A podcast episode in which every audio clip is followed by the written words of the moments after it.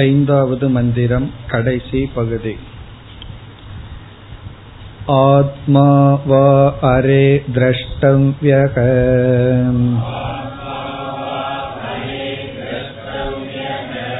श्रोतव्यो मन्तव्यः निदिध्यासितव्यो मैत्रेये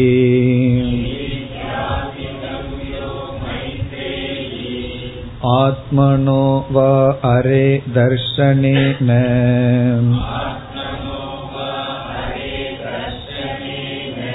श्रवणेन मत्या विज्ञानेन इदं सर्वं विदितम्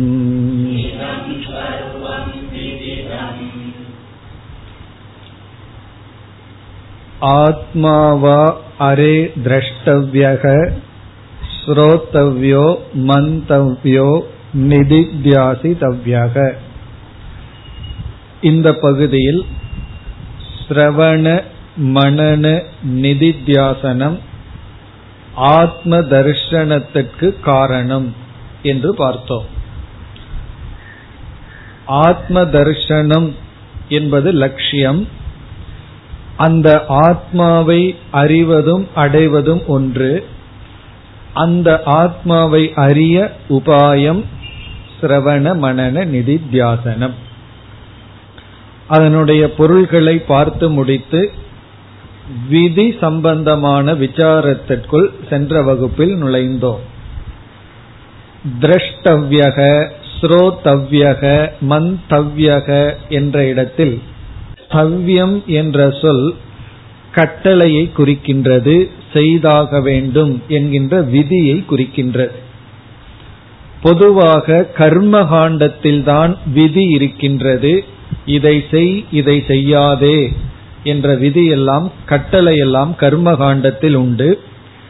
அந்த விதியை குறிக்கின்ற சொல் ஞான காண்டத்திலும் வந்துள்ளதே என்ற கேள்வி வரும் பொழுது நம்ம வந்து எப்படி இங்கு புரிந்து கொள்ள வேண்டும் என்ற ஒரு விசாரத்தை ஆரம்பித்தோம். அதில் ஆத்மாவா திரஷ்டவியக என்ற இடத்தில் இந்த ஆத்மா பார்க்கப்பட வேண்டும் என்கின்ற இடத்தில் இரண்டு கோணங்களில் நாம் பார்க்க போகின்றோம் என்று பார்த்து முதல் கோணத்தை நாம் எடுத்துக்கொண்டோம் இங்கு விதி இருந்த போதிலும் விதி அல்ல. விதி சாயா என்று பார்த்தோம். விதியை குறிக்கின்ற சொல் பயன்படுத்தப்பட்டிருந்தாலும் விதியாக எடுத்துக்கொள்ளக்கூடாது ஆத்மாதான் அறியப்பட வேண்டிய யோக்கியதையான வஸ்து என்று அருகார்த்தத்தை எடுத்துக்கொள்ள வேண்டும். தர்ஷன யோக்கியம் என்று பார்த்தோம். அதற்கு என்ன காரணம் என்ற இடத்தில் ஞான விவகாரம் வேறு கர்ம விவகாரம் வேறு. கர்ம விவகாரத்துலதான் நாம் தேர்ந்தெடுத்து செயல்பட வாய்ப்பு இருக்கின்றது.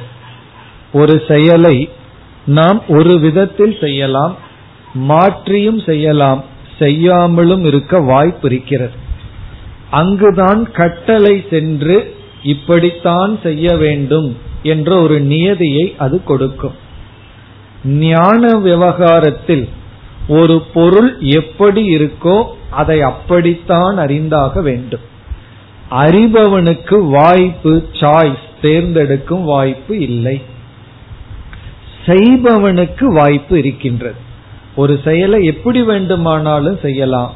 ஆனா எப்படி வேண்டுமானாலும் அறிந்து கொள்ளலாம்ங்கிற வாய்ப்பு கிடையாது. பிறகு பொருள் எப்படி இருக்கோ அது அப்படித்தான் புரிந்தாக வேண்டும். இல்லை நான் வேறு விதத்தில் புரிந்து கொள்வேன் ஒரு பொருள் ஒரு விதத்தில் இருக்க நான் அதை வேறா புரிஞ்சுக்குவேன்னு சொன்னா அப்படி நீங்க புரிந்து கொள்ளலாம். அதற்கு பேர் ஞானம் அல்ல அதற்கு பேர் விபரீத புத்தி. அது அறிவுன்னு சொல்ல மாட்டோம். அத்தியாசம்னு சொல்லுவோம். அல்லது அஜானம்னு சொல்லுவோம். இப்ப ஞானத்துல நமக்கு சாய்ஸ் இல்லாததுனால விதி வந்து எங்கு தவறு செய்ய வாய்ப்பு இருக்கோ அங்குதான் விதியை நாம் பயன்படுத்தி ஆக வேண்டும்.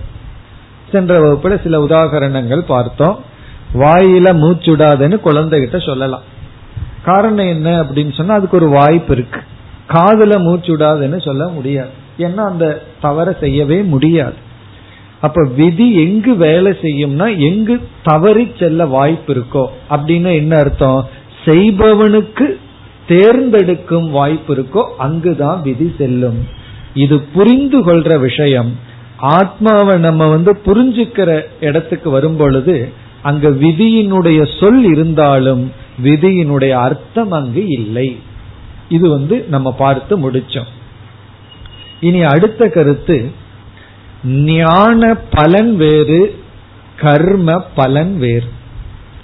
முதல்ல பார்த்தது கர்த்தாவுக்கு சாய்ஸ் இருக்கு ஞாதாவுக்கு சாய்ஸ் இல்லை அறிபவனுக்கு தேர்ந்தெடுக்கிற வாய்ப்பில்லை ஆகவே அறிபவனிடத்துல விதி போகாது. கர்த்தாவுக்கு தேர்ந்தெடுக்கிற வாய்ப்பு இருக்கு அதனால ஞானத்துக்குள்ள விதி வராதுன்னு பார்த்தோம்.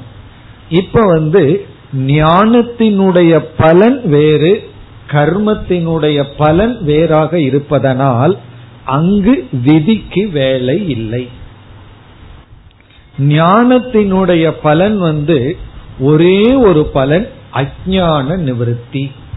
அதை தவிர ஞானத்துக்கு வேற பலனே கிடையாது. கர்மத்துக்கு பலன் நம்ம ஏற்கனவே படிச்சிருக்கோம். ஆப்பியம் உற்பத்தியம் ஒரு இடத்துல இருந்து இனி ஒரு இடத்துக்கு போறது. உற்பத்தியம்னா ஒரு பொருளை உருவாக்குவது. விகாரியம்னா ஒரு பொருளை மாற்றி அமைத்தல். சம்ஸ்காரியம்னா ஒரு பொருளை தூய்மைப்படுத்துதல். அப்படி ஒரு இடத்திலிருந்து இனி ஒரு இடத்துக்கு செல்லுதல். அது செயலினுடைய பலன். பிறகு ஒரு பொருளை உற்பத்தி செய்தல் களிமண்ணிலிருந்து பானைகளை உருவாக்குதல் காரணத்தை வச்சுட்டு காரியத்தை ஏற்படுத்துதல். பிறகு ஒரு பொருளை மாற்றி அமைத்தல் வீடு கட்டுறது உருவாக்குதல். வீட்டை ஆல்டர் பண்றது விகாரியம். பிறகு வீட்டை தூய்மைப்படுத்துதல். இதெல்லாம் கர்மத்தினுடைய பலன். இந்த கர்மத்தினுடைய பலன் என்னைக்குமே தாரதமியத்துடன் கூடி இருக்கிறது. கர்மத்தினுடைய பலன்லையும் வேறுபாடு இருக்கு. இப்போ ஒருவர் வந்து வீட்டு வேலைக்காரனையோ வேலைக்காரியையோ வீட்டை சுத்தம் பண்ணிட்டு போன்னு சொல்லுவோம். அவங்க சுத்தம் பண்ணிட்டு போனதுக்கு அப்புறம் மறுபடியும் நம்ம சுத்தம் பண்ண வேண்டியது இருக்கு. காரணம் என்ன? அவங்கள பொறுத்த வரைக்கும் சம்ஸ்காரியம் அவ்வளவுதான். பிறகு நமக்கு தான் அவங்களுக்கு தெரியாத குப்பையெல்லாம் நம்ம கண்ணுக்கு தெரியும். இதுல இருந்து என்ன தெரியுதுன்னா கர்மத்தினுடைய பலன்ல தாரதமியம் இருக்கு. எப்படி கர்த்தாவிடம் தாரதமியம் இருக்கோ செய்யலாம் வேறு விதமா செய்யலாம் தப்பா செய்யலாம் இருக்கோ பலன்லையும் தாரதமியம் இருக்கின்றது. அதனாலதான் ஒருவருடைய செயலினுடைய விளைவு ஒவ்வொருத்தரும் எந்த விதத்துல செஞ்சாலும் பலன் ஒவ்வொரு விதமா வருது. அதுக்கு காரணம் என்ன அப்படின்னா பலன்லேயே தாரதமியம் வருகின்றது. இங்க வந்து ஞானத்துல தாரதமியம் கிடையாது. ஞானத்துக்கு ஒரே பலன் அறியாமை நீங்கும். பிறகு எப்படி ஞானத்தினால மோக்ஷம் சொல்கிறீர்கள் அறியாம நீங்கிறதுனால அத்தியாச நீங்கி அத்தியாச நீங்கிறதுனால விபரீத புத்தி நீங்கி அப்புறம் மோக்ஷங்கிற பலன் வரும். அப்படி படிப்படியா போய் நமக்கு மோட்சம் கிடைக்குது. ஆனா ஞானத்துக்கு நேரடியான பலன் அறியாமை போகும். இந்த அறியாமை ஒன்று அதுல பாதி போச்சு கொஞ்சம் போச்சு அப்படிங்கறதெல்லாம் கிடையாது. ஆகவே எந்த இடத்துல தாரதமியம் இருக்கோ அந்த இடத்துலதான் இம்ப்ரூவ் பண்ண முடியும் ஒன்றை வந்து உயர்த்த முடியும். அங்குதான் விதி பயன்படும். எந்த இடத்துல நம்ம தாரதமியம் தாரதமியம்னா ஏற்றத்தாழ்வு இல்லையோ அங்கு வந்து விதியினால பிரயோஜனமே கிடையாது. அங்க விதிக்கு அர்த்தமே கிடையாது. இப்ப வந்து இம்ப்ரூவ் பண்றதுக்கு இல்லாத இடத்துல நீ நல்லா பண்ணுன்னு சொல்ல முடியாது. ஒரு பொருளை நான் பார்த்துட்டேன். அந்த பொருளை பற்றி அறிவு அடைஞ்சிட்டேன். மீண்டும் நல்லா பாருன்னு சொல்றதுனுடைய அர்த்தமே கிடையாது. காரணம் என்னன்னா பார்த்தாச்சு அறிந்து கொண்டேன். அவ்வளவுதான். ஆனா செயல் அப்படி இல்லை. இன்னும் அதிகமாக நம்ம இம்ப்ரூவ் பண்ணலாம். செயலை நம்ம உயர்த்திக்கலாம் அல்லது தாழ்த்தி கொள்ளலாம். முடிவா என்ன சொல்றோம் அப்படின்னா கர்மத்தை செய்கின்ற கர்த்தா கர்மத்தினுடைய பலன் இந்த இடத்துல விதி வேலை செய்யும். ஏன்னா இந்த ரெண்டையும் ஆல்ட்ரு பண்றதுக்கு விதி உதவி செய்யும். ஞானத்தை அடைகின்ற ஞாதா ஞானத்தினுடைய பலன் இந்த ரெண்டு இடத்துல விதி வேலை செய்யாது. அதனால என்ன முடிவுக்கு வர்றோம் அப்படின்னா ஆத்மாவா திரஷ்டவியகங்கிற இடத்துல விதிங்கிற சொல் அங்கு இருந்தாலும் அது விதி அல்ல. அது வந்து ஆத்மாதான் நமக்கு லட்சியமாக இருக்க முடியும். அனாத்மா லட்சியம் அல்ல என்ற அர்ஹார்த்தத்தை தான் நாம் கூறுகின்றோம். விதி அர்த்தம் அல்ல என்பது நம்முடைய முடிவு. அப்ப வேதாந்தத்துல விதி வாக்கியங்கள் இருந்த போதிலும் அங்கு விதி இல்லை. அதெல்லாம் விதியினுடைய ஒரு தோற்றம் பொய்யான தோற்றம். அவிதிகி அப்படிங்கிறது நம்முடைய ஃபைனல் சித்தாந்தம். இனி வந்து ஒரு படிக்கு இறங்கி வந்து இரண்டாவது கோணத்துல பார்க்கிறோம். பூர்வபக்ஷி என்ன சொல்றான் சரி திரஷ்டவியகங்கிறத நான் உனக்காக ஒத்துக்கிறேன். ஏன்னா கோலை வந்து லட்சியத்தை உபனிஷத் காட்டி கொடுக்குது. ஆத்மாவைத்தான் நீ அடையணும் அப்படின்னு லட்சியத்தை காட்டி கொடுக்குது. அனாத்மா உனக்கு லட்சியமா இருந்தது அது லட்சியம் அல்ல அப்படிங்கிறது ஆத்மனஸ்துகாமாய சர்வம் பிரியம் பவதிங்கிற வாக்கியத்துல நிலைநாட்டப்பட்டு விட்டது. ஆத்மாங்கிற லட்சியத்துக்கு சாதனை என்ன? ஆத்ம தர்ஷனத்துக்கு சாதனை என்னன்னு வரும்பொழுது ஸ்ரோத்தவ்யோ மந்தவ்யோ நிதித்தியாசித்தவ்யகன்னு உபனிஷத்தை சொல்லி இருக்கு இப்ப ஆத்மாங்கிறது சாத்தியம் லட்சியம் அதை புரிஞ்சு கொள்ள வேண்டிய லட்சியம். ஆத்மாவை பற்றிய அறிவை அடையிறது தான் லட்சியம். அந்த லட்சியத்துக்கான சாதனை சிரவண மணன நிதித்தியாசனம். அப்ப சிரவண மணன நிதித்தியாசனம்ங்கிறது ஒரு சாதனை ஆகின்றது கர்மமாகி விடுகிறது. ஒரு விதமான விசாரம் சிந்திக்கிறது சாஸ்திரத்தை கேட்கறது குரு கிட்ட போறது இப்படி எல்லாம் ஆகுது. ஆகவே அங்க ஒரு கர்மம் இருக்கே ஒரு விதமான செயல் அது இருக்கே. ஒரு குருவை நாடி போறதுங்கிறது சும்மா இல்லை. ஒரு இடத்துல இருந்து இனி ஒரு இடத்துக்கு போறோம்.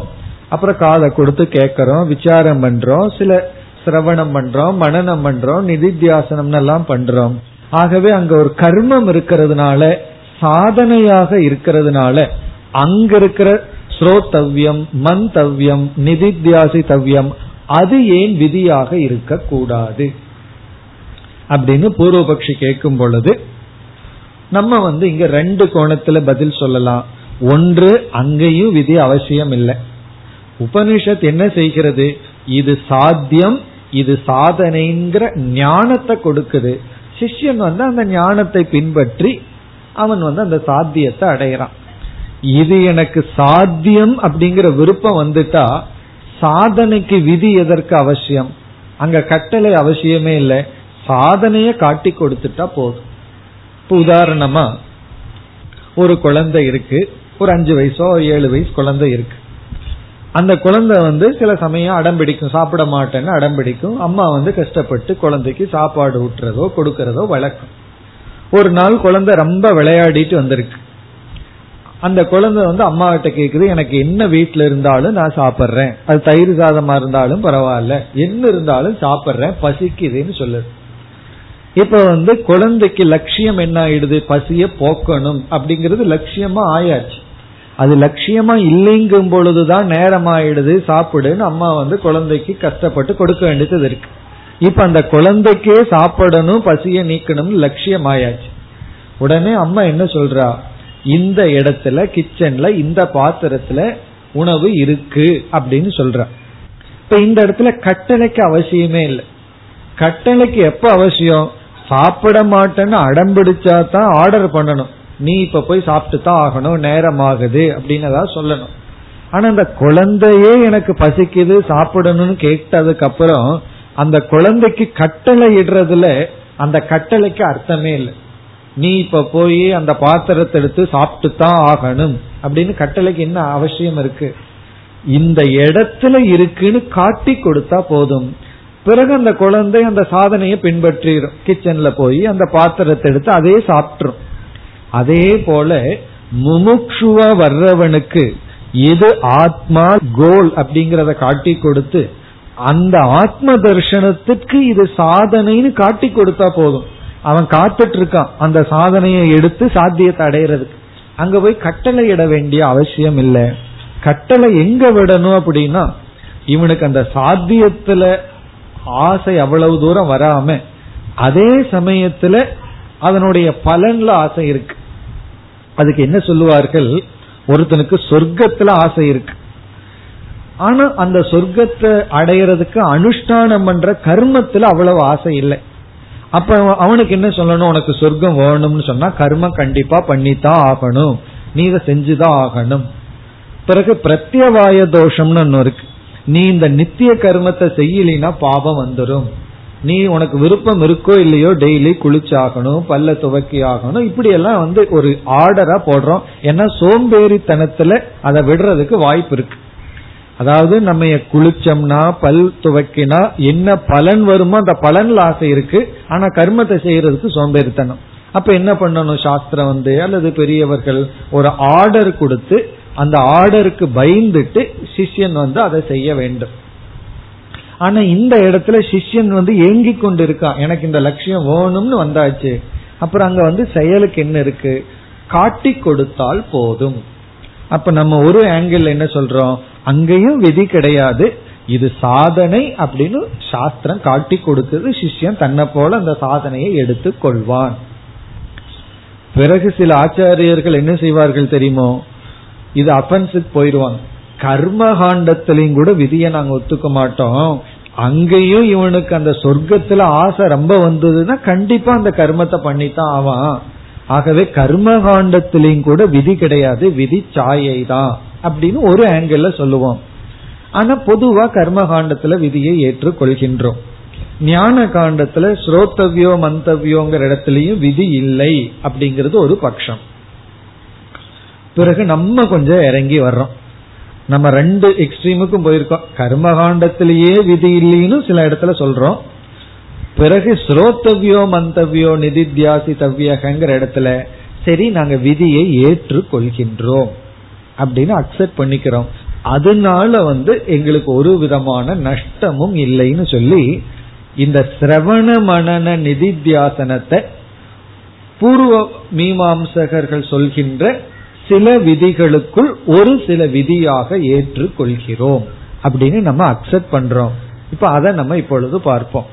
இப்ப பூர்வ மீமாம்சையில மூன்று விதமாக விதிகளை கட்டளையை பிரிக்கிறார்கள்.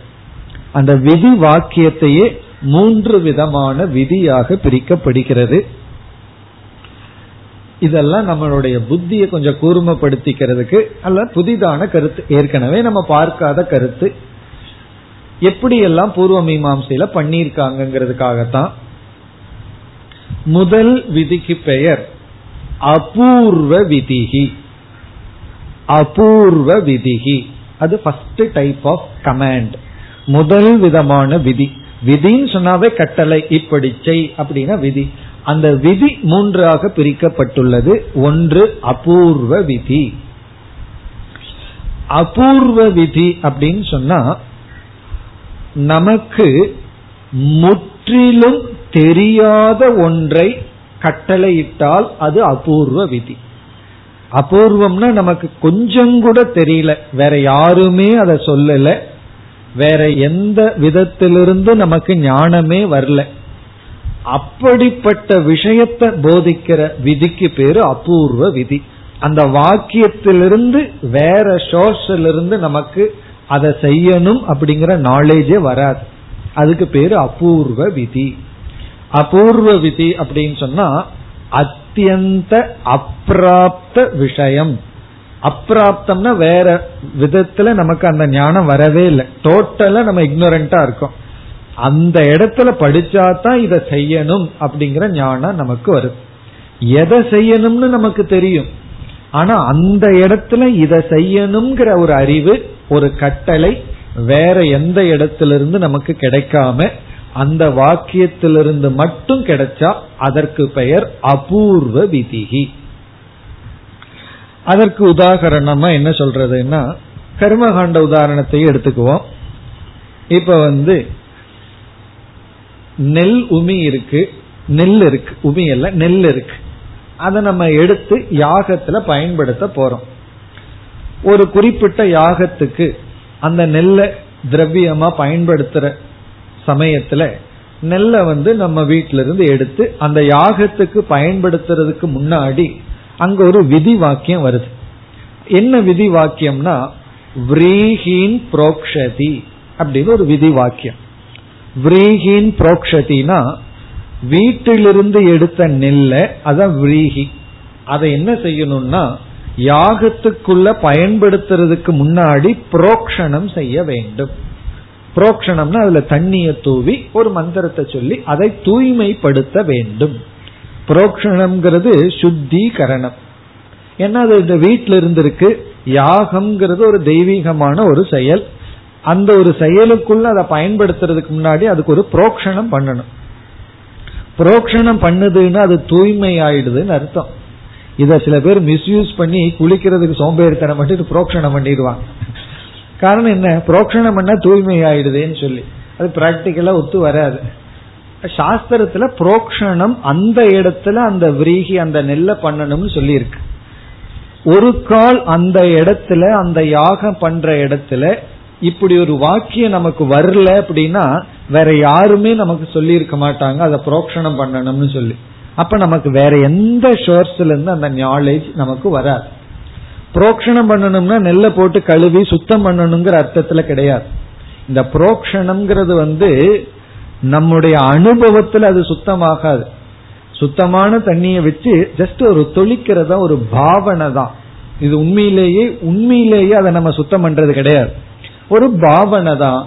மனதிற்குள்ள அது தூய்மையான பொருள் அப்படின்னு ஒரு பாவனையை நம்ம உருவாக்குறோம். இதுவும் நமக்கு அவசியம். அந்த பாவனை அந்த பொருள்ல வரல அப்படின்னா அது யஜ்யத்துக்கு யோகியதமான பொருளா இருக்காது. யஜ்யத்துக்கு பயன்படுத்துற பொருள் எல்லாம் தூய்மையான பொருளா இருக்கணும் அப்படிங்கிறது நியதி. அதை எப்படி தூய்மைப்படுத்துறதுனா அது ஏற்கனவே தூய்மையா இருக்குதோ இல்லையோ அதுக்கு புரோக்ஷணம் பண்ணிட்டோம்னா அது தூய்மையை அடைந்து விடுகிறது. இதெல்லாம் பாவனா விசேஷம். இது நமக்கு தேவைதான். இப்ப இந்த புரோக்ஷணம் பண்ணணுங்கிற நாலேஜ் நமக்கு எப்படி வந்ததுன்னா வேற யாருமே சொல்லி கொடுக்கல. அந்த இடத்துல அந்த வாக்கியத்திலிருந்து நமக்கு கிடைத்துள்ளது. அதனாலதான் எதையுமே நம்ம புரோக்ஷணம் பண்ணித்தான் எடுத்துக்கோம். கோயில்ல போய் புஷ்பத்தை கொடுக்கறோம் அல்லது பூஜைக்கு வைக்கிறதுக்கு முன்னாடி அந்த புஷ்பத்தையும் கூட ஒரு புரோக்ஷணம் பண்ணி நம்ம எடுத்துக்கிறோம். காரணம் என்ன அப்படின்னா அது கீழே விழுந்திருக்கலாம் அல்லது பலருடைய கை பட்டிருக்கலாம். அதை நம்ம தூய்மைப்படுத்தி எடுத்து கொள்கின்றோம். இது ஒரு நல்ல பாவனை. இந்த புரோக்ஷணம் பண்ணணும் அப்படிங்கிற நாலேஜ் அறிவு அந்த வாக்கியத்திலிருந்து நமக்கு கிடைக்குது. வேற யாரும் அங்க சொல்லவில்லை. அதுக்கு பேரு அபூர்வ விதிகி. அதே போல அக்னிஹோத்திரம்ங்கிற ஒரு யாகத்துக்கு காலையில வந்து என்ன திரவியமா விடணும்? பிறகு மாலையில எதை திரவியமா விடணும்? நெய்யை எப்ப விடணும் பாலை எப்ப விடணும் இந்த யாகத்துக்கு இதுதான் திரவியம். அப்படிங்கறதெல்லாம் அந்த இடத்திலிருந்து தான் நமக்கு கிடைக்குது. காமன் சென்ஸ்லயோ மற்றதுலயோ நமக்கு கிடைக்கவில்லை. அப்போ ஒரு கர்மம் நம்ம பண்ணும் பொழுது அந்த கர்மம் இப்படித்தான் பண்ணணுங்கிறது வேற எந்த இடத்திலிருந்தும் கிடைக்காத அங்கிருந்து மட்டும் கிடைச்சதுன்னா அதற்கு பேர் அபூர்வ விதிகி. இப்ப நமக்கு அபூர்வ விதினா என்னன்னு புரிஞ்சிடுது. இனி இரண்டாவது விதிக்கு போவோம். நியம விதிகி. இரண்டாவது விதிக்கு பெயர் நியம விதிகி. இந்த ரெண்டு நியம விதியும் அடுத்தது மூணாவதா பார்க்க போறதையும் கொஞ்சம் கவனமா கேட்டா தான் நமக்கு புரியும். அபூர்வ விதி ரொம்ப சுலபம். தெரியாதத சொன்னா அது அபூர்வ விதி. ஒருத்தர் வந்து நமக்கு தெரியாத ஒன்ன செய் அப்படின்னு சொன்னா அதுக்கு பேர் அபூர்வ விதி. ஒரு கட்டளை இடுறார். அது நமக்கு முன்பின் தெரியவே இல்லை இப்படி பண்ணணும் அப்படின்னு சொல்லி. சில சமயம் சொல்லுவோம்ல எனக்கு இப்படி பண்ணணும்னு கொஞ்சம் கூட தெரியல. அப்ப தெரியாதது ஒன்னு ஒருத்தர் நமக்கு தெரிவித்தால் கட்டளையிட்டால் அது அபூர்வ விதி. இந்த நியம விதி அப்படின்னு சொன்னா ஒரு சூழ்நிலையில ஒரு செயலை நம்ம செய்தாக வேண்டும். ஒரு சூழ்நிலையில ஒரு செயலை நம்ம செஞ்சாக வேண்டும். அந்த செயலை பல விதத்துல செய்யலாம். அது நமக்கு ஏற்கனவே தெரியும். இப்படியும் செய்யலாம் அப்படியும் செய்யலாம். இப்ப இந்த இடத்துக்கு ஒருவர் வந்து டி நகர்ல இருந்து வரணும்னு வச்சுக்குவோமே. அப்படி வர்ற இந்த இடத்துக்கு டி நகர்ல இருந்து இங்க வரணும்னா அதுக்கு ரெண்டு மூணு ரூட் இருக்கு. அவருக்கு ரெண்டு மூணு ரூட்டும் தெரியும். ரெண்டு மூணு வழியா இந்த இடத்த நம்ம ரீச் பண்ணலாம். அப்போ ஒரு செயலை செய்யறதுக்கு பல வழிகள் இருக்கு.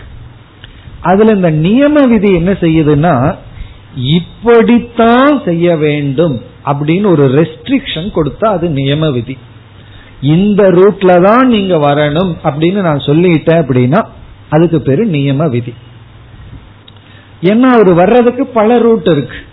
பல பாதைகள் இருக்கும் பொழுது நான் வந்து நீங்க இந்த பாதை வழியாகத்தான் இங்க வரணும்னு நான் ஒரு ஆர்டர் கொடுத்துட்டேன் அப்படின்னா அதுக்கு பேரு நியம விதி இப்ப சப்போஸ் இங்க நமக்கு லிப்ட் இருக்குன்னு வச்சுக்குவோமே. கற்பனை தான். இல்ல இருக்குன்னு வச்சுக்குவோமே. வயதான ஒருத்தர் கீழே வர்றார். நான் அவர்கிட்ட சொல்றேன் நீங்க லிப்ட்ல தான் மேல வரணும் அப்படின்னு சொல்றேன். ஏன்னா அவர் படியில வர்றதுக்கும் வாய்ப்பு இருக்கு. லிப்ட்ல வர்றதுக்கும் வாய்ப்பு இருக்கு. நான் வந்து ரெஸ்ட்ரிக்ஷன் பண்றேன். நியம விதினாவே ரெஸ்ட்ரிக்ஷன் நீங்க இப்படித்தான் செஞ்சாக வேண்டும் அப்படின்னு சொல்லிடுறேன். அதுக்கு பேரு நியம விதி ஒரு கால் நான் என்ன விதி ஆர்டர் கொடுக்கறனோ அதைய அவரே நேச்சுரலா செய்யறாருன்னு வச்சுக்குவோமே. இப்ப வயதான ஒருவர் வந்து கீழே வந்து நிக்கிறார். நான் அவருக்கு ஒரு ஆர்டர் கொடுக்கறேன். நீங்க லிப்ட்ல தான் மேல போகணும். படியில ஏறக்கூடாது அப்படின்னு சொல்லிடுறேன். நீங்க லிப்ட்ல தான் போகணும்னு சொல்றேன். நான் சொன்னாலும் சரி சொல்லாட்டியும் சரி அவர் வந்து லிப்ட்ல தான் போறாருன்னு வச்சுக்குவோமே. அந்த நேரத்துல நியம விதி வந்து சைலண்ட் ஆயிரும். அமைதியா இருக்கும். அது வேலை செய்யாது. என்ன இது எதை செய்ய விரும்புதோ அது அவங்க நேச்சுரலா செய்யும் போது அது சைலண்டா இருக்கும். இவர் வந்து லிப்ட்ல விட்டு ஸ்டெப்ல கால் வச்சாருன்னா விதி உடனே ஓடி போய் வேலை செய்யும். உங்களை வந்து ஸ்டெப்ஸ்ல போக கூடாதுன்னு சொல்லி இருக்காங்க அப்படின்னு வேலை செய்யும். அப்ப நியம விதி அப்படின்னு சொன்னா ஒரு கர்மத்தை பல விதத்துல செய்யறதுக்கு வாய்ப்பு இருக்கும் பொழுது இப்படி செய்ய வேண்டும் ஒரு விதி இருக்கும். அந்த விதி வந்து அப்படித்தான் செய்யணும் அப்படிங்கறத அது காட்டுது. ஏன் இந்த விதி வேலை செய்யுதுன்னா இவர் வேற விதத்துல செய்யறதுக்கு அங்க வாய்ப்பு இருக்கு. அப்படி செய்ய வேண்டாம் இப்படித்தான் செய்தாகணும் அப்படிங்கிற விதி.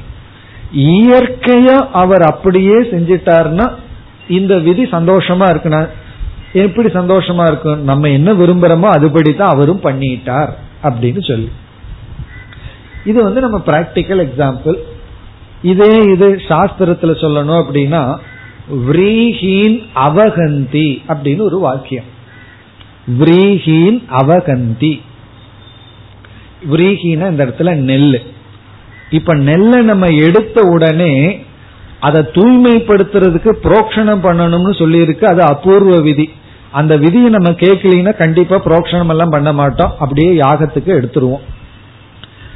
பிறகு இந்த நெல்லை அரிசியா மாத்தணும். ஏன்னா இந்த யாகத்துல அதுக்கப்புறம் வந்து நெல்லை எடுத்து நெல்லையே பயன்படுத்த கூடாதான் அதை அரிசியா மாத்தி பிறகு அந்த அரிசியை ஒரு விதமாக அதை பயன்படுத்த வேண்டியது இருக்கு.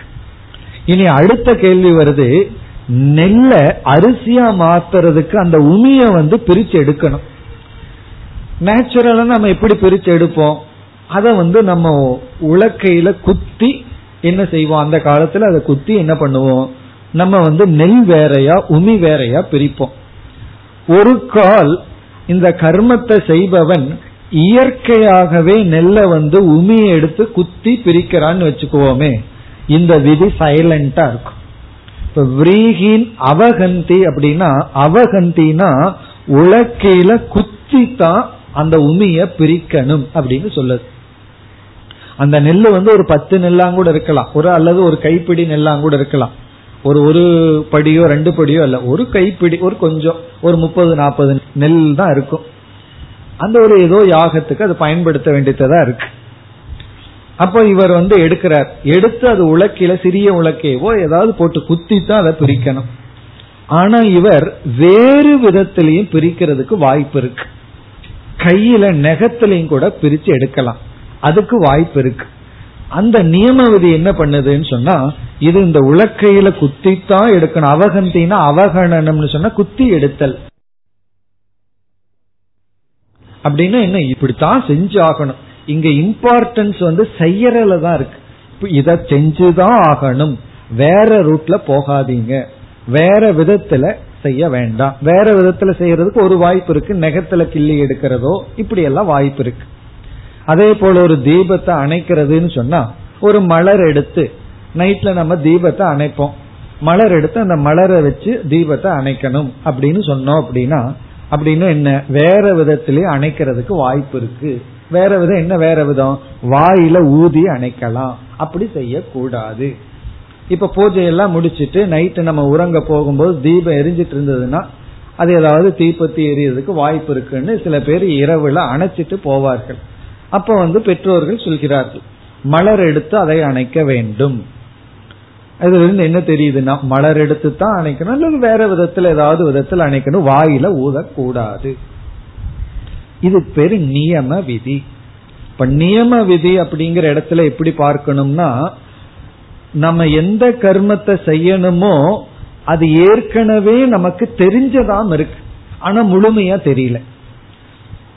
அபூர்வ விதியில அபூர்வ விதியில நமக்கு தெரியவே தெரியாது.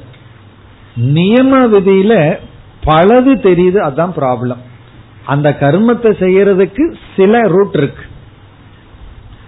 ஆனா இந்த நியம விதி என்ன செய்கின்றது? இப்படித்தான் செய்ய வேண்டும் என்று சொல்கிறது. இது இரண்டாவது விதி. இனி மூன்றாவது விதிக்கு வருவோம். இப்ப நியம விதி நமக்கு புரிஞ்சிருக்கும். அபூர்வ விதி நியம விதி. மூன்றாவது வந்து பரிசங்கியா விதிகி. பரிசங்கியா விதிகி. இது நல்ல ஒரு இன்ட்ரெஸ்டிங்கான விதி. இத முதல்ல உதாகரணம் பார்த்துருவோம். அதாவது ஒரு ஸ்மிருதி வந்து ஒரு விதி கொடுக்குது. ஏகாதசியாம் உபவாசம் குர்யாத். ஏகாதசி அன்னைக்கு உபவாசம் இருங்கள். ஏகாதசி அன்னைக்கு சாப்பிட வேண்டாம் விரதம் இருங்கள் அப்படிங்கிறது வாக்கியம். ஏகாதசி அன்னைக்கு ஒரு நாள் அன்னைக்கு முழு நாள் என்ன பண்ணக்கூடாது? சாப்பிடக்கூடாது. அப்படின்னு ஒரு விதி இருக்கு. அந்த விதி வந்து பரிசங்கியா விதி அல்ல. பரிசங்கியா விதிக்கு இனிமேல் தான் வரப்போறோம். ஏகாதசி அன்னைக்கு சாப்பிடக்கூடாதுன்னு ஒரு விதி இருக்கு. இப்ப அடுத்தது ஒண்ணு வருது. ஒருவர் சொல்றாரு எனக்கு வந்து முழுமையா சாப்பிடாம இருக்க முடியல. இப்பதான் இருக்கு அல்சர் வந்துடும் இல்ல மயங்கி விழுந்துருவேன். அல்லது அன்னைக்கு என்னால ஜபம் பண்ண முடியாது அப்படின்னு வந்து ஒருவர் வந்து நினைக்கிறார். அல்லது சாஸ்திரமே நினைக்குது. இவங்களுக்கு புல் பட்னி போட்டா வெறும் தூங்கிட்டு தான் இருப்பாங்க. அந்த நாள்ல வந்து விரத நாள்ல இவங்க வந்து ஜபம் பண்றதோ பூஜை பண்றதோ அல்லது எந்த காரியமும் செய்ய முடியாதுன்னு நினைச்சு அடுத்த ஒரு விதி வாக்கியம் வருது. அந்த விதி வாக்கியம் என்ன சொல்லுதுன்னு சொன்னா பலாகாரம் குறியார் பல ஆகாரம் குறியாத் நீ பழத்தை சாப்பிட்டுக்கலாம் ஃப்ரூட்ஸ சாப்பிட்டுக்கலாம் அப்படின்னு அடுத்த ஒரு விதி வாக்கியம். பலாகாரியம் குறியாத் ஆகாரியம் அல்லது ஆகாரம். பல ஆகாரம் குறியாத் இப்ப இந்த இடத்துல ஏகாதசி அன்னைக்கு ஒன்னும் சாப்பிடக்கூடாதுங்கிறது ஆக்சுவலி அபூர்வ விதி மாதிரி தான் ஏன்னா நமக்கு தெரியாது.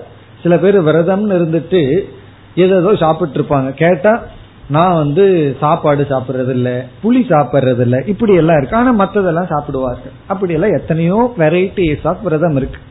ஆனா ஏகாதசி விரதம் எப்படி இருக்கணும்னா புல் பட்டினியா இருக்கணும் எதையும் சாப்பிடக்கூடாது அப்படின்னு ஒரு விரதம் இருக்கு. பிறகு இரண்டாவது வாக்கியம் வந்து கொஞ்சம் காம்ப்ரமைஸ் பண்ணி கொடுக்குது. பலாகாரம் வந்து சாப்பிடலாம். பழங்களை சாப்பிட்டுக்கலாம். வாழைப்பழமோ ஆப்பிளோ ஏதோ சாப்பிட்டுக்கலாம். இப்ப இந்த இடத்துல பழங்களை சாப்பிட வேண்டும் அப்படிங்கிற விதி வந்து பழத்தை சாப்பிட்டாகணும்னு சொல்லவே கிடையாது.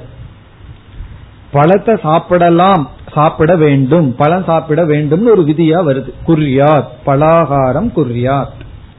அந்த இடத்துல விதி என்ன சொல்லுதுன்னு சொன்னா நீ பழத்தை சாப்பிட்றையோ சாப்பிடலையோ அது உன்னுடைய சாய்ஸ் சாப்பிடாம இருந்தா நல்லது. முடியலனா சாப்பிட்டுக்கோ. ஆனா பழத்தை சாப்பிடலாம். பழத்தை சாப்பிட வேண்டும் அப்படிங்கிற விதி வேற எதையும் சாப்பிடக் கூடாது அப்படிங்கறத தான் போதிக்குது. பரிசங்கியா அப்படின்னா வர்ஜனம். மற்றத சாப்பிட வேண்டாம்ங்கிறதுல தான் அந்த விதியினுடைய தாற்பயம் இத செய் அப்படிங்கறதுல முக்கியத்துவம் கிடையாது. அப்ப பரிசங்கியா விதி என்ன செய்யுதுன்னு சொன்னா அந்த இடத்துல இதை செய்ய வேண்டும் அப்படின்னு சொல்லி இருந்தாலும் அதை செய்தாகணுங்கிற அவசியமே கிடையாது. ஆனா அதை செய்யணும்னு சொல்லி இருக்கு மற்றதை செய்ய கூடாது அதுலதான் தாற்பயமே இந்த பரிசங்கியா விதியில இதை செய் அப்படின்னு சொல்லும். ஆனா அதை கண்டிப்பா செய்யணுங்கிற அவசியம் கிடையாது. ஏகாதசி அன்னைக்கு பழத்தை சாப்பிட வேண்டும்னு சொல்லியிருக்கேன்னு சொல்லிட்டு வண்டி வண்டியா பழத்தை வாங்கி வச்சுட்டு சாப்பிட்டு இருக்கணுங்கிற அவசியம் கிடையாது. நம்ம சாப்பிடாம இருந்தா தப்பும் கிடையாது. ஐயோ பழம் சாப்பிட சொல்லி விதி இருக்கே. அந்த விதியை மீறிட்டுன்னு நினைக்க வேண்டாம். அந்த வாக்கியம் கொஞ்சம் காம்ப்ரமைஸ் பண்ணி என்ன சொல்லுதுன்னா பழத்தை வேணா சாப்பிட்டுக்கோ முடியலனா. அதுல இருந்து என்ன அர்த்தம்? வேற எதையும் சாப்பிடாத. அதற்கு புறம்பானதை சாப்பிடாத. அப்ப பரிசங்கியா விதி என்ன சொல்லுதுன்னு சொன்னா சொல்றதுல முக்கியத்துவமே இல்லை. இத செய்யக்கூடாதுங்கிறதுல தான் முக்கியத்துவம். இத செய் அப்படிங்கறத தாற்பயம் இல்ல. நீங்க செய்யலாம் செய்யாம இருக்கலாம். ஆனா அதை செய்யக்கூடாது அப்படிங்கறதுல தான் தாற்பயம் அதுக்கு ஒரு பெஸ்ட் எக்ஸாம்பிள் வந்து சத்தியம் வத. உண்மைய பேசு. இது ஆக்சுவலி பரிசங்கியா விதி. உண்மைய பேசு அப்படின்னு படிச்சுட்டு நமக்கு தெரிஞ்ச உண்மையெல்லாம் பேசிட்டு இருந்தோம்னு வச்சுக்கோமே. நம்ம ரோட்ல கழுதிய பாக்குறோம். ஒருத்தர்கிட்ட போய் நான் கழுதிய பார்த்தேன் அப்படிங்கிறோம். இது எதுக்கு சொல்றேன்னா சாஸ்திரம் உண்மையை பேசுன்னு சொல்லி இருக்கு நான் பார்த்தேன் சொல்றேன். இப்படி நமக்கு என்னென்ன உண்மையெல்லாம் தெரிஞ்சிருக்கிறோமோ அதெல்லாம் பேசுன்னு அர்த்தம் கிடையாது. சங்கரர் அதான் சொல்ற சத்தியம் வத அப்படின்னா உண்மைய பேசுங்கிறது விதி அதனுடைய தாற்பயம் நீ உண்மைய பேசுறதுனா பேசலாம். பேசாம இருக்கிறதுனாலும் பேசாம இருக்கலாம். பொய் பேசாதே. அதுலதான் தாத்பரியம். அனிர்த்த வர்ஜனம். பல சமயங்களில் சங்கரர் அப்படித்தான் டிரான்ஸ்லேட் பண்ணுவார். சத்தியம் வத இஸ் ஈக்வல் டு அனிர்த்த வர்ஜனம். அனிர்த்தம்னா பொய். பொய் பேசாதே. உனக்கு பேசணும்னு ஆசை இருந்தா பேசுனா உண்மைய பேசு. உண்மையை நீ பேசாமே இருக்கலாம். உண்மையை நீ மறைச்சும் வைக்கலாம். தெரிஞ்ச உண்மையெல்லாம் சொல்லணும்னு அவசியம் இல்லை. ஆனா பொய் பேசாது. பொய் மட்டும் பேசக்கூடாது. இது பேர் பரிசங்கியா விதி. அப்ப இந்த பரிசங்கியா விதியில என்ன முக்கியத்துவம்னா செய் அப்படின்னு அங்க சொல்லி இருந்தாலும் அங்க தாற்பயம் வந்து வேற எதையோ செய்யக்கூடாது அப்படிங்கறதுலதான். இப்படி வந்து மூன்று விதமான விதிகள் இருக்கு. அபூர்வ விதி நியம விதி பரிசங்கியா விதி. கட்டளைகள் எல்லாம் மூணா பிரிக்கப்படுது. நமக்கு ஒன்றுமே தெரியாத ஒரு விஷயத்த சொல்லி இப்படி செய் அப்படின்னு சொன்னா அது வந்து அபூர்வ விதி. இப்ப புதிய புதிய சில பழக்கங்கள் சில ஒழுக்கங்கள் எல்லாம் யாராவது நமக்கு சொல்லி கொடுத்தா அது வந்து அபூர்வ விதி. இப்ப பல்லு விளக்குன்னு சொல்றது அபூர்வ விதியா இருக்க கூடாது அது வேணா குழந்தைக்கு அபூர்வ விதியா இருக்கலாம். ஒண்ணுமே தெரியாத குழந்தைக்கு முதல் முதல்ல சொல்லி கொடுத்தா அபூர்வ விதி. இந்த வயசுல நமக்கு அது அபூர்வ விதி கிடையாது. காரணம் என்ன? அது தெரிஞ்சதுதான். அப்ப தெரியாத ஒண்ணு புதுசா நமக்கு ஒரு ஆர்டர் கிடைச்சதுன்னா அது அபூர்வ விதி. சிலதெல்லாம் பல விதத்துல செய்யறதுக்கு வாய்ப்பு இருக்கு. வேற விதத்துல செய்யக்கூடாது இதத்தான் செய்யணும். அங்கேயும் செய்யறதுல தாற்பயம் இப்படித்தான் பண்ணணும்னா நியம விதி. சப்போஸ் நம்ம நேச்சுரலாவே அதை செஞ்சுட்டோம்னா நியம விதி குவைட்டா இருந்துரும். பிறகு இனி ஒரு விதி என்ன அப்படின்னா பரிசங்கியா விதியில இத செய் அப்படிங்கறத செய்யலாம் அப்படின்னு புரிஞ்சுக்கணும். உனக்கு விருப்பம் இருந்தா செய்யலாம் இல்லைன்னா செய்யாம இருக்கலாம். ஆனா முக்கியம் என்ன? வேறைய செய்யக்கூடாது. இதுக்கு புறம்பானது செய்யக்கூடாது. அப்ப அந்த விதி வரும் பொழுது செய்யலாம்ங்கிற இடத்துல செய்யக்கூடாதுன்னு மனசுல வச்சுட்டு தான் நம்ம அதை சொல்றோம். இப்படி வேணா பண்ணிக்கோ. அப்படின்னு சில சமயங்கள்ல நம்ம பிராக்டிக்கலா சொல்லுவோம். இத வேணா செஞ்சுக்கோ போனா போகுது இத பண்ணிக்கோ அப்படின்னு சொல்லுவோம். அப்படின்னா வேறைய பண்ணாது அப்படின்னு அர்த்தம். இது வந்து கர்ம காண்டம். இனி நம்ம இந்த ஸ்ரோத்தவ்யோ மந்தவ்யோ நிதித்தியாசித்தவ்யோவுக்கு வருவோம். இதுல எந்த விதி அப்படின்னு இப்பொழுது கேள்வி. நீ வந்து சாஸ்திரம் கேட்டுத்தான் ஆகணும் மனநம் பண்ணித்தான் ஆகணும் நிதித்தியாசனம் பண்ணித்தான் ஆகணுங்கிறது அபூர்வ விதியா நியம விதியா பரிசங்கியா விதியா. அப்படிங்கும் பொழுது சில ஆச்சாரியர்கள் நம்ம ஏற்கனவே பார்த்துட்டோம் இது அவிதின்னு ஒரு பட்சம் இருக்கு. இது விதியே அல்ல அப்படின்னு ஒரு ஆங்கிள் இருக்கு. விதின்னு அக்செப்ட் பண்ணிட்டா என்ன விதி? அதுலயும் அத்வைதத்துக்குள்ளேயே ஒவ்வொரு ஆச்சாரியர் ஒவ்வொரு விதியை சொல்கிறார்கள். சில ஆச்சாரியர்கள் சொல்கிறார்கள் இதை நம்ம அபூர்வ விதினே எடுத்துக்கலாம். அப்படிங்கிறது ஒரு கருத்து. ஏன் அபூர்வ விதின்னு எடுத்துக்கிறோம் அப்படின்னா ஆத்மாவை நான் லட்சியமா வச்சு இந்த ஆத்மாவை நான் அறிய வேண்டும். எனக்கு ஆத்ம ஞானம்தான் லட்சியமாயாச்சு. இந்த உலகத்துல நம்ம ஒவ்வொன்னையும் அறிய ஒவ்வொரு பிரமாணத்தை பயன்படுத்திட்டு இருக்கோம் வர்ணத்தை அடைய கண்ணை பயன்படுத்தி இருக்கோம் சப்தத்தை அடைய காதை பயன்படுத்தி இருக்கோம் அப்படி ஒவ்வொரு விதமான விஷயத்தை அறிய அந்த விஷயத்தை கொடுக்கிற பிரமாணத்தை பயன்படுத்தி இருக்கோம் ஆத்மாங்கிற ஒரு புதிய விஷயம் இந்த இடத்துல விஷயம்னு சொன்னா நம்ம அறியப்பட வேண்டிய ஒன்று ஒரு தத்துவம். அதை அறிய வேண்டும்னு சொன்னா இந்த சாதகனுக்கு எது பிரமாணம்னே தெரியவில்லை. ஆகவே தெரியாத ஒன்றை சாஸ்திரம் உபதேசிக்குது. என்ன? உபனிஷத் தான் பிரமாணம். குரு சாஸ்திரம்தான் பிரமாணம். சிரவணம் பண்ணித்தான் ஆகணும். ஏன்னா எனக்கு தெரியல. இந்த ஆத்ம தரிசனத்துக்கு உபாயமே எனக்கு தெரியாததுனால தெரியாததை தெரிவிக்குது சாஸ்திரம். என்ன? சிரவணம் பண்ணித்தான் ஆகணும். மனநம் பண்ணித்தான் ஆகணும். பிறகு நிதித்தியாசனம்னு பண்ணித்தான் ஆகணும்னு சொல்லி தெரியாத ஒரு சாதனையை எனக்கு காட்டுவதனால் இது அபூர்வ விதிகி. யோசிச்சு பார்த்தோம் அப்படின்னா நமக்கு ஏதோ ஒரு லட்சியம் நித்தியமான ஒன்னு அடையணும்னு தெரிஞ்சதுக்கு அப்புறம் என்ன பண்ணணும்னு நமக்கு தெரியாம தான் இருக்கு. அதுக்கப்புறம் வந்து இல்ல நீ சிரவணம் பண்ணணும். குரு கிட்ட போய் கொஞ்ச நாள் பணிவிட செய்து ஞானத்தை அடையணும். சாஸ்திரத்தை கேட்கணும் அப்படின்னு தெரியாம இருக்கு. அது எப்படி தெரியுதுன்னா எத்தனையோ பேர் ஆன்மீகம்ங்கிறதுக்குள்ள வந்துட்டு சரியான பிரமாணத்திற்குள்ளேயே அவங்க வரவில்லையே. இதுல இருந்து என்ன தெரியுது? அவர்களுடைய லட்சியம் நித்தியமா ஏதோ ஒன்னு அடையிறதா இருந்தாலும் அதற்கான சாதனைய பற்றி ஞானம் இயற்கையா தெரியலையே. அதை நம்ம பார்க்கும் பொழுது அபூர்வ விதிங்கிறத ஏற்றுக்கொள்வது சரியா நமக்கு படும். காரணம் என்னன்னா பலருக்கு வந்து சிரவணம் பண்ணணும் மனநம் பண்ணணும்னு தெரியவில்லையே. அதை தவிர மீதிய பண்ணி கொண்டு இருக்கிறார்கள். கேட்டா எனக்கு ஆத்ம ஜானம் வேணும். நான் வாழ்க்கையவே தியாகம் பண்ணி ரெனௌன்ஸ் பண்ணி எதற்காக தியாகம் பண்ணேன்னா பீஷ்மர் கிட்ட கேட்டா தெளிவா சொல்லிடுவார். அவரு கன்ஃபியூஷன் கிடையாது. ஹஸ்தனாபுரத்தை காப்பாத்துறதுக்கு நான் வந்து என் வாழ்க்கையை தியாகம் பண்ணேன்னு சொல்லிடுவார். நம்ம யாராவது கேட்டா இந்த நாட்டை காப்பாத்துறதுக்குன்னு சொல்றது இல்லை நான் ஏதோ மோட்சத்தை அடையணும் ஆத்ம ஞானத்தை அடையணும்னு சொல்றோம். ஆனா ஆத்ம ஞானத்தை அடையிறதுக்கு எது உண்மையான உபாயமோ அதை பண்றோமான்னா பலர் பண்றதில்லை.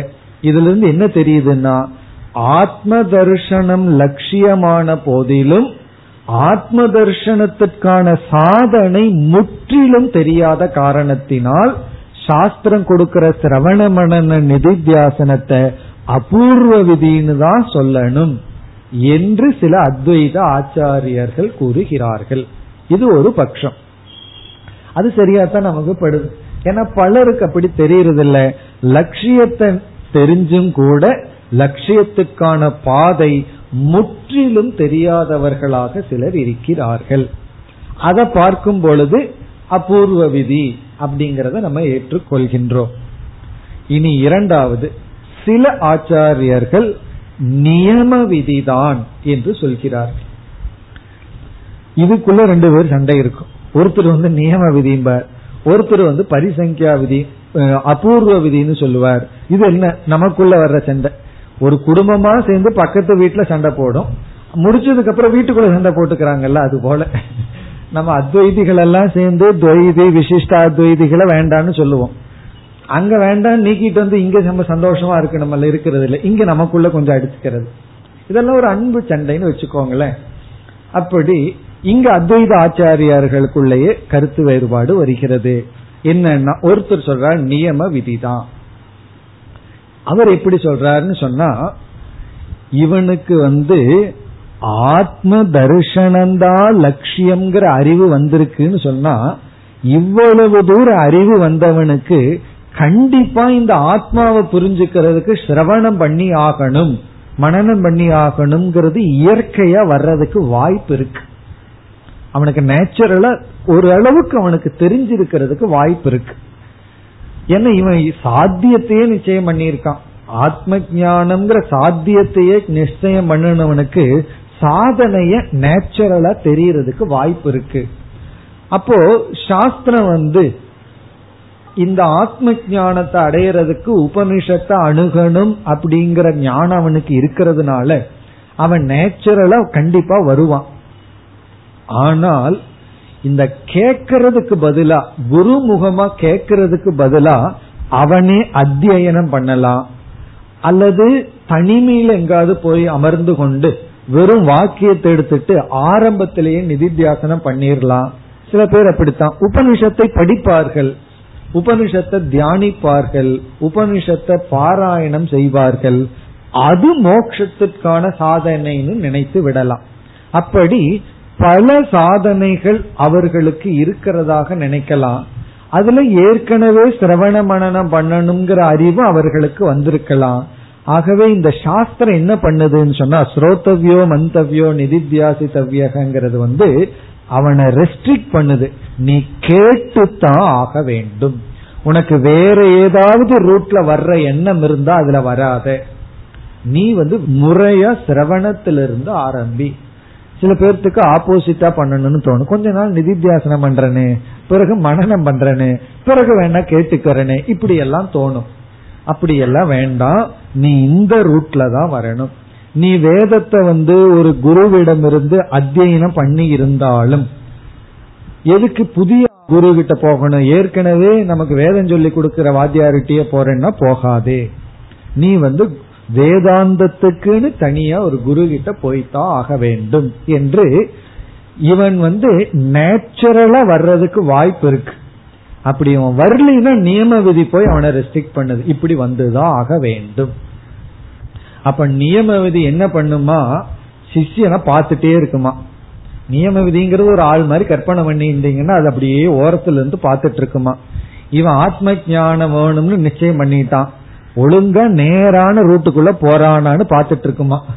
ஒழுங்கா குரு கிட்ட போய் சிரவணம் அது உபனிஷத் சிரவணம் பண்றானா வேதாந்த சிரவணம் பண்றானான்னு அந்த விதி ஒளிஞ்சிருந்து பாத்துட்டு இருக்குமா? பண்ணுனா பேசாம இருந்துரும். விதிக்கு வேலையே இல்லை. இவன் அதை விட்டுட்டு வேற வேலையை ஆரம்பிச்சான்னு வச்சுக்கோமே உடனே ஓடி போய் அந்த விதி அவனுக்கு சொல்லுமா ஸ்ரோதவ்யக மந்தவ்யக நிதித்தியாசி தவ்யக அப்படின்னு சொல்லுமா. இந்த அபூர்வ விதியை பிடிச்சிட்டு இருக்கிறவங்க இவன் கண்டிப்பா வரமாட்டான் எங்காவது போவான். இல்ல என்னன்னு தெரியாம நிற்பான். ஆத்ம ஞானம் தான் வேணும்னு தெரிஞ்சாச்சு என்னன்னு தெரியலையேன்னு முழிச்சிட்டு நிற்பான் அப்படின்னு அபூர்வ விதி ஆட்கள் சொல்றாங்க. அவனுக்கு வந்து இதுதான் மார்க்கம்னு சாஸ்திரம் சொல்லி புதிய அறிவை கொடுக்குது. நியம விதியை பின்பற்றி கொண்டிருப்பவர்கள் என்ன சொல்கிறார்கள்னா இவனுக்கு விஷயம் தெரியும். நேச்சுரலா வருவான். வராம வேற எங்காவது போனான்னா மட்டும் அவனை பிடிச்சா போதும். இல்ல அப்படின்னா அவனுக்கு ஞாபகப்படுத்தினா போதும். சிரவண மனன நிதித்தியாசனம்னு இருக்கு. அது வழியாத்தான் வரணும்.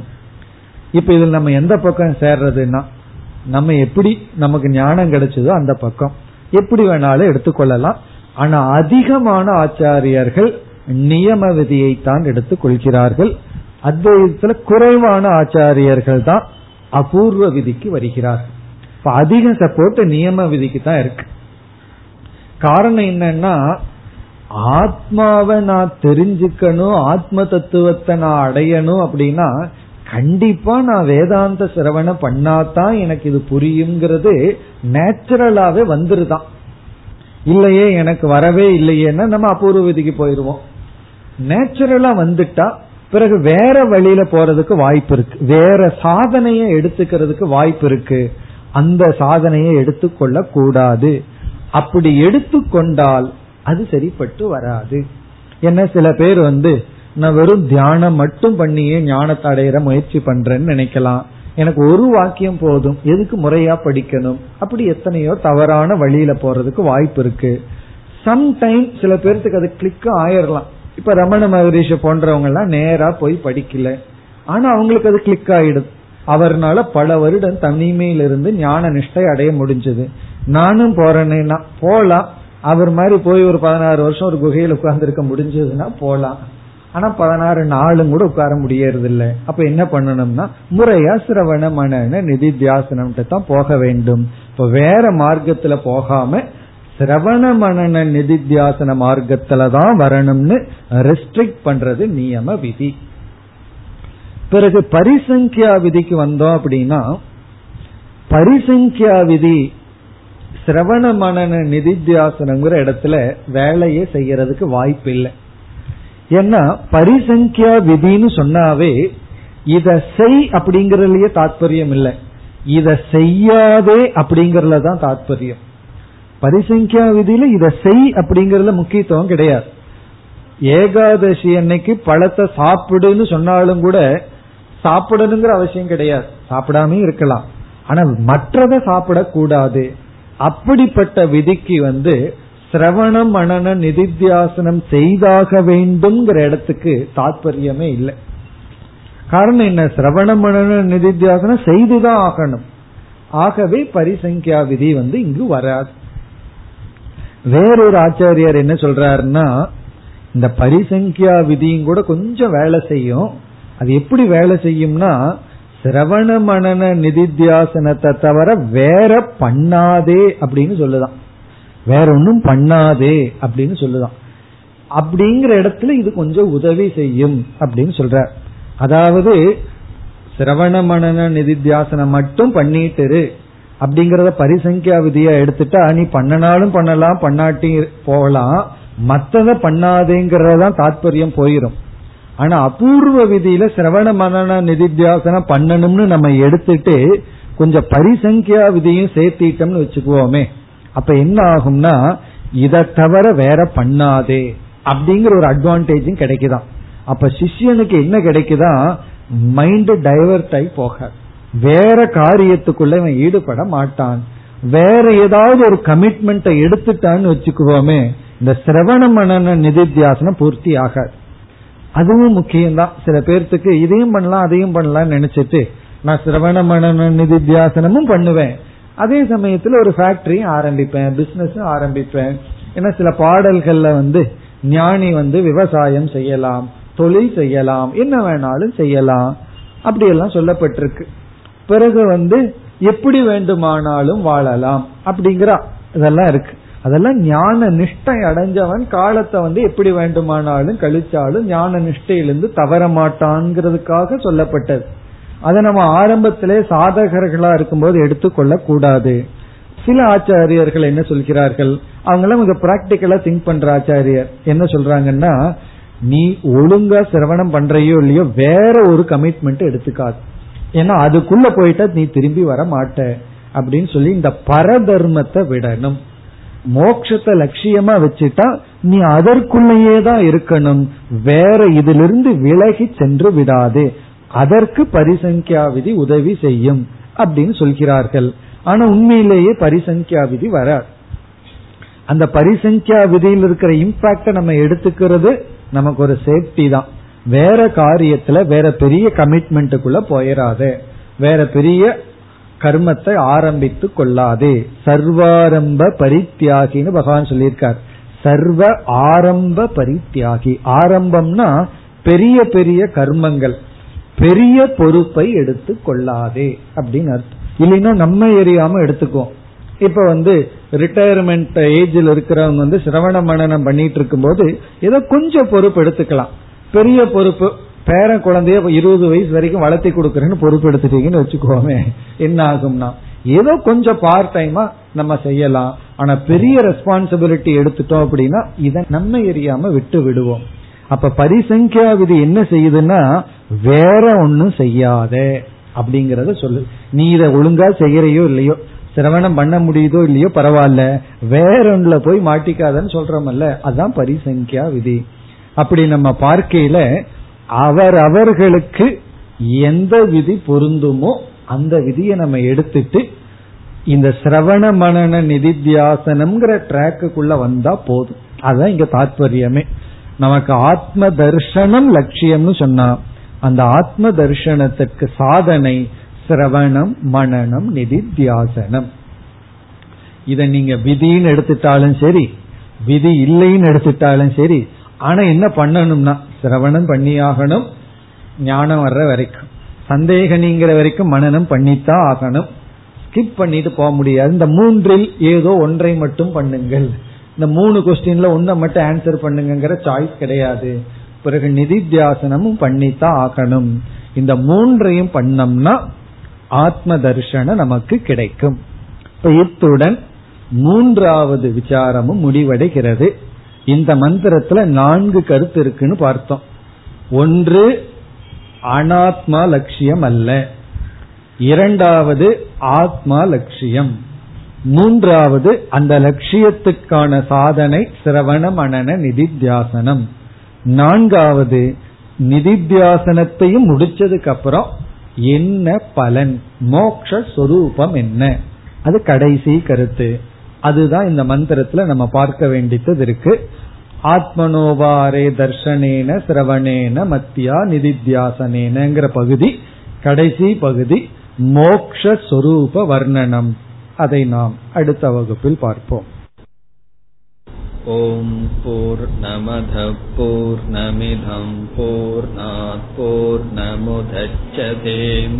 நமிதம் போர் போர் நமுதச்சதேம் பூர்ணய பூர்ணமாதாய பூர்ணமேவாவசிஷ்யதேம்